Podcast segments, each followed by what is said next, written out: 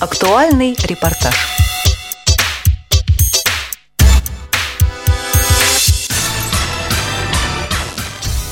Здравствуйте, друзья! У микрофона Елена Колосенцева. Сегодня мы поговорим о голболе. У нас в гостях главный тренер сборной Московской области Алексей Шипилов. Алексей, здравствуйте. Здравствуйте. И один из организаторов поездки, о которой сегодня пойдет э, речь, призер чемпионата России по голболу Ольга Лихацкая. Ольга, здравствуйте. Здравствуйте. Ольга, Алексей, расскажите, что за поездка была, откуда вы вернулись? Мы только вчера вернулись из э, польского города Белосток, где мы провели 11 дней вместе с нашими партнерами из э, Польши, это был сбор организован по программе Евросоюза по общению среди молодежи, среди стран Восточной Европы и странами Евросоюза. Страну Восточной Европы представляли мы, а наши польские партнеры представляли Евросоюз. И хочется отметить, что это именно программа общения среди молодежи. Возраст участников данной программы был от 14 до 25 лет. В связи с тем, что наши ребята и девчонки, спортсмены, голболисты, которые играют у нас, они практически все подходят под этот возраст. Наша команда приняла участие практически в полном составе. То есть это была встреча именно голболистов? Да. Мужчин или женщин? Или и тех, и других? И тех, и, тех, и других. других. Ага, а вот э, совсем недавно разговаривала с тренером, э, он сказал, что наши на сборах. Ребята сразу приехали э, со сбора, не заезжая домой, уехали со сбора в Польше, в тульский город Алексин. Ольга, а как часто вам приходится ездить в Польшу, либо другие страны Евросоюза вот на такие встречи? Именно на, подобные встречи. Это первый раз был, а так страны Евросоюза, ну, два раза, три раза в год в среднем. Какие страны? Ну, в основном Ближайшие Польша, Венгрия, Швеция. Бывает в Германию. Когда-то летала в Италию на соревнования. Что вы делаете на этих встречах? Занимаетесь исключительно голболом или что-то есть еще там? У нас в программу вошли как тренировки, э, именно направленные на развитие качеств голболиста. Это как и игровые тренировки, тренировки в тренажерном зале, тренировки направленные на развитие физических возможностей. Алексей, а эти тренировки проводит э, российская сторона или польская? Мы проводили их э, совместно. То есть стоят два тренера и начинают да, руководить да, процессом? приблизительно так. То есть одна команда э, наша и команда польская, то есть где э, все двухсторонние игры у нас проводились по принципу... Соревнований. Ну да. А вы не менялись участниками? Допустим, один из Польши занимает место в российской команде и наоборот? Какой-то из ней, предпоследний, по-моему, у нас, когда уехали несколько человек вот на сбор со сборной России пораньше, вот к нам поставили одного мальчика польского. Как? Удалось ему влиться в коллектив? Удалось.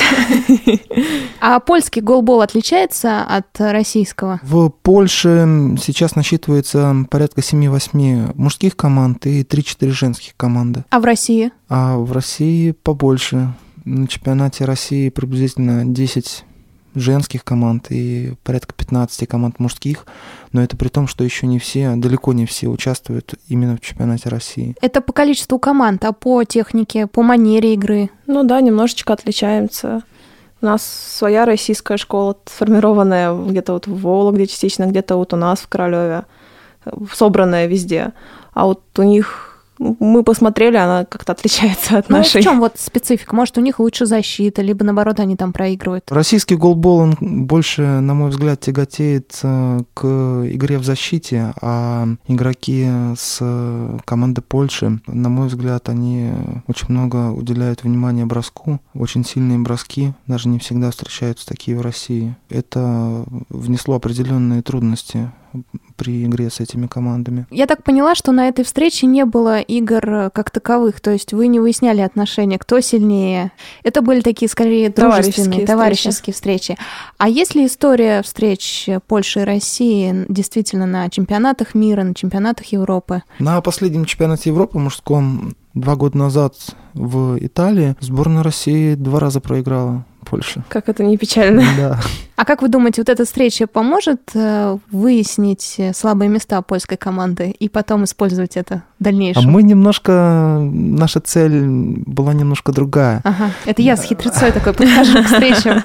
Мы, наоборот, в принципе, здесь использовали нашу встречу для повышения уровня мастерства, э, что у наших игроков, что у представителей польской команды. И где-то подчеркнули какие-то сильные места. Они у нас какие-то элементы для тренировочного процесса подчеркнули мы у них. Это какая-то больше встреча была для выяснения наших слабых мест, а не, а не польских. А удалось ли поговорить э, душевно с польскими товарищами? А рассказали ли они вам о том, как у них развивается голбол, популярен ли он в стране? Знакомство с польской командой началось в первый день. Там была перед корпусом, где мы жили, большая беседка, подобно лобному месту на доме 2.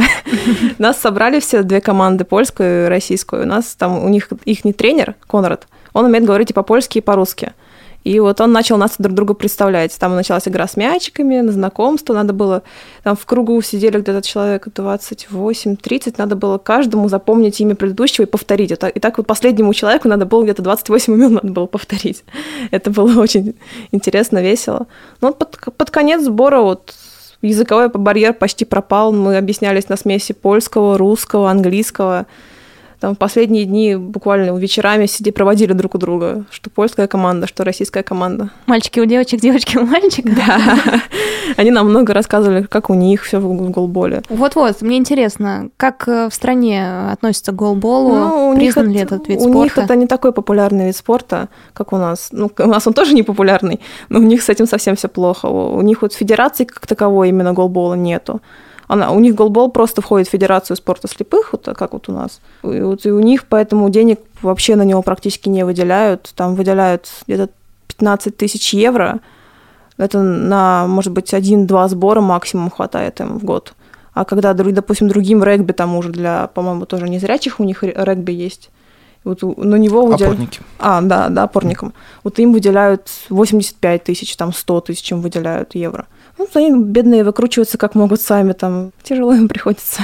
А спортсмены работают при этом? В Польше очень такая ситуация с работой. Если человек-инвалид зарабатывает больше определенной планки, то он лишается пенсии, поэтому не всегда инвалидам выгодно по зрению да, да, работать. выгодно работать. А чем вы занимались э, помимо спорта? Какие-то успели достопримечательности увидеть? Польши? Да, нам показали город Белосток. Это очень красивый город.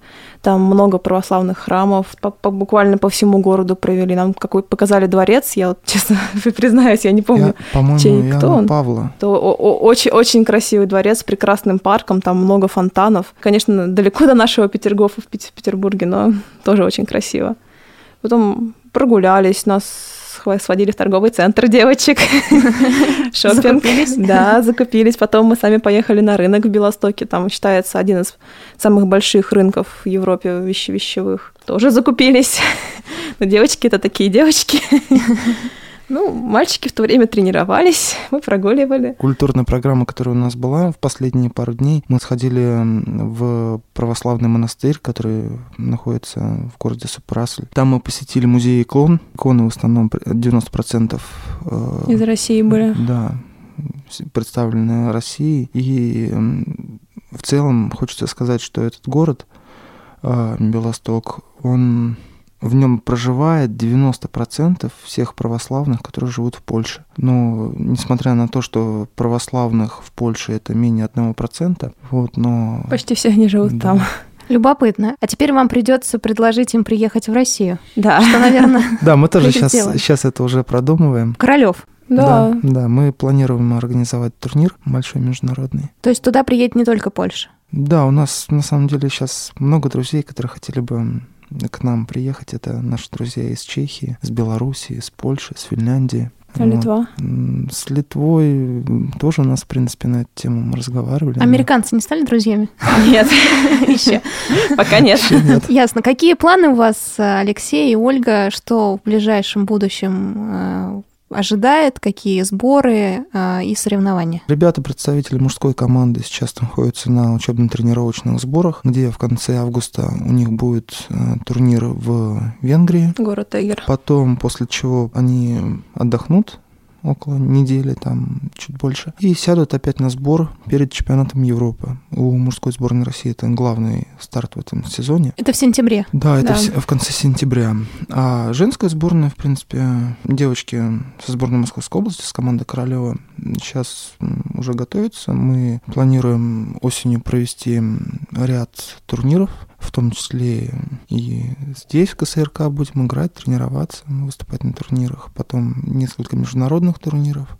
Планируем поехать в Белоруссию на турнир.